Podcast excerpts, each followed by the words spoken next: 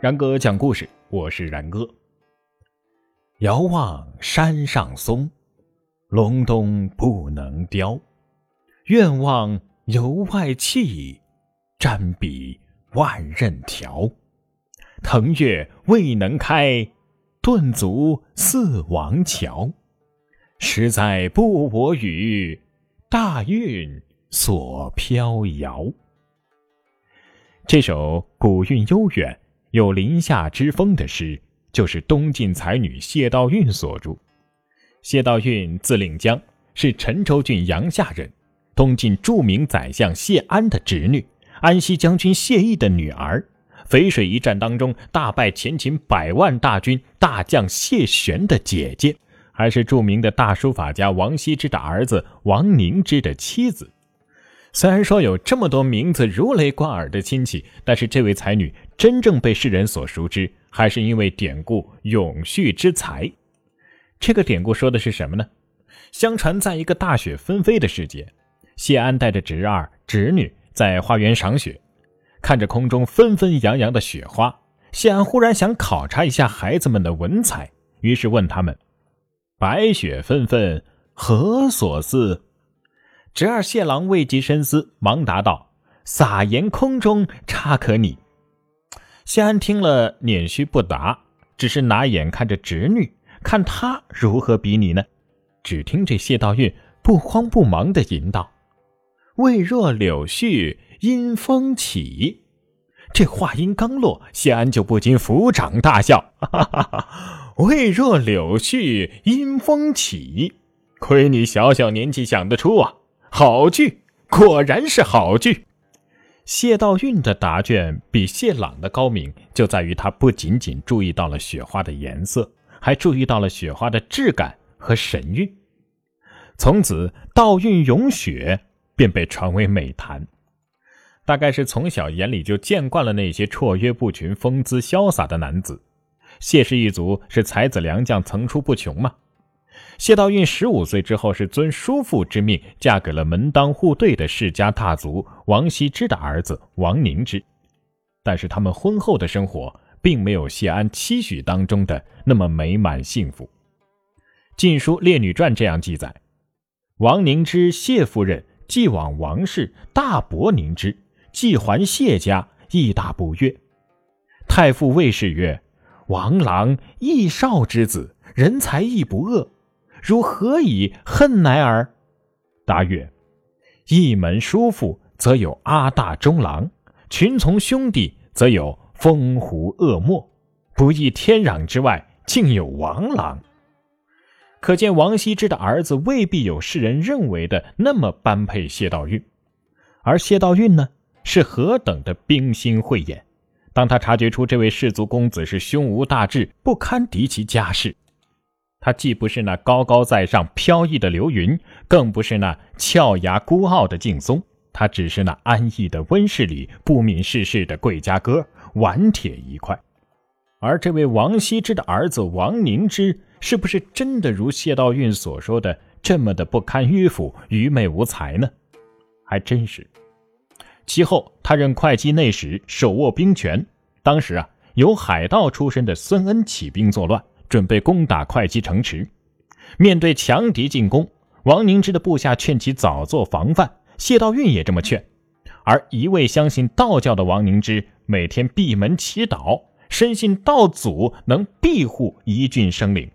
他竟然说：“吾已请大道，许鬼兵相助，敌自破矣。”致使贼兵一到城下，毫无设防，长驱直入。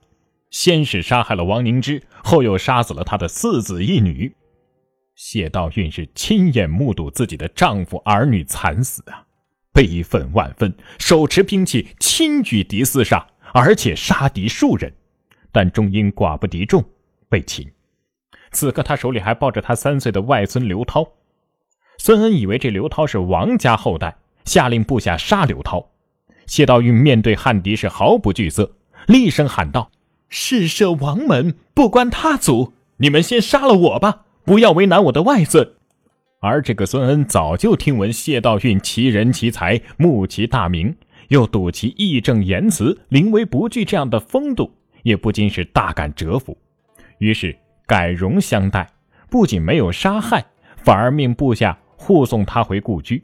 从此以后，一代才女是深居简出啊。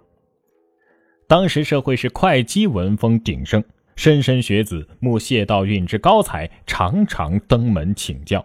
而这个时候的谢道韫已经是过了知命之年了，曾在堂上设一素色帘子，端坐其中，侃侃而谈。虽未曾设帐收徒，却从事着实际上的传道授业解惑的工作。前来授业的弟子是不计其数。新道太守刘柳素亲自拜访他，事后亦常对人赞谢道韫。内史夫人风致高远，词理无滞，诚挚感人，一席谈论，受惠无穷啊。然而鬓染秋霜，红颜易老，一位绝代惊艳的才女，最终。老于林泉，不知面对春花秋月，他内心的悲戚是为了谁呢？是被杀害的几位孩子，还是那位迂腐的如同朽木的丈夫？飘摇不定的东晋王朝，也因为朝政的醉生梦死和外乱不断而颓废迷华。谢道韫虽生于望族，嫁于世家，亦免不了命运多舛的悲剧。虽是不世出的一代才女，亦有男儿豪迈的胸襟，却是生不逢时，遇人不淑啊！曾经玉堂清谈、往来皆名士的王谢世家，已渐渐的被历史的风尘所淹埋。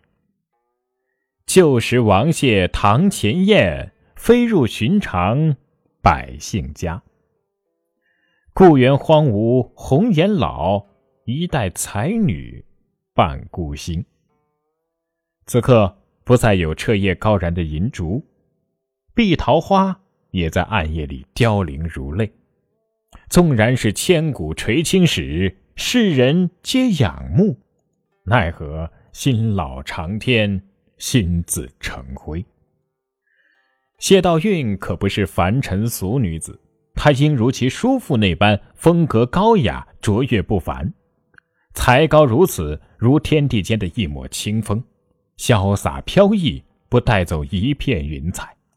或兴致泛舟江上，于波涛万顷中寻觅本心。很多往事已被光阴洗得淡薄，历史的长廊上再怎么伟岸不群，誉满华夏的人也终将销声匿迹。